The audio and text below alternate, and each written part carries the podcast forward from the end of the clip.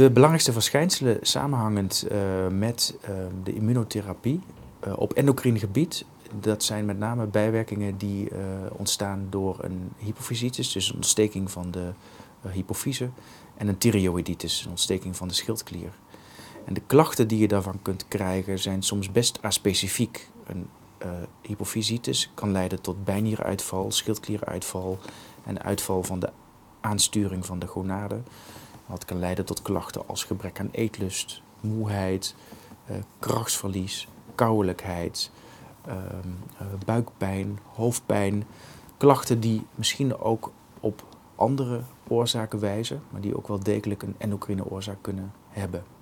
Specifiek bij thyreoïditis leidt het acuut vrijkomen van schildklierhormoon tot thyreotoxicoseklachten, zoals hartkloppingen, zweten en onrust en gejaagdheid. De kans op een auto-immuun fenomeen op endocrine gebied als bijwerking van de immunotherapie is erg afhankelijk van het middel. We weten van ipilimumab bij melanoom dat die kans op een hypofysitis afhankelijk is van de dosis, maar geschat wordt dat dit zo ongeveer 5 tot 10% van de patiënten betreft. Als je het hebt over nivolumab bijvoorbeeld, als PD-1-remmer is die kans kleiner en is die kans waarschijnlijk ongeveer 1%. De kans op een thyreoïditis als bijwerking van de immuuntherapie wordt geschat zo op tussen de 5 en de 10%.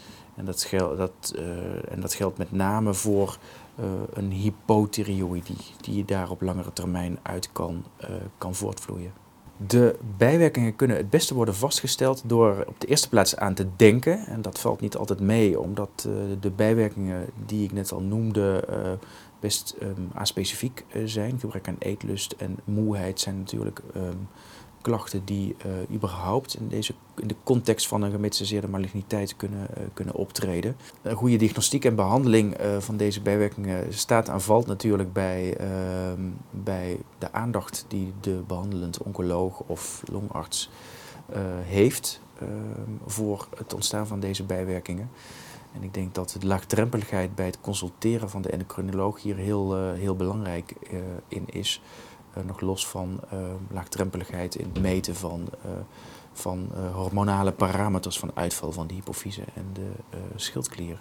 En ik denk dat de samenwerking heel erg gewenst is op dit gebied. De bijwerkingen kunnen het best worden behandeld door een adequate substitutie te geven van de hormonen die uitvallen door de hypofysitis of door de hypothyreoïdie of door de primaire bijnierschorsensufficiëntie.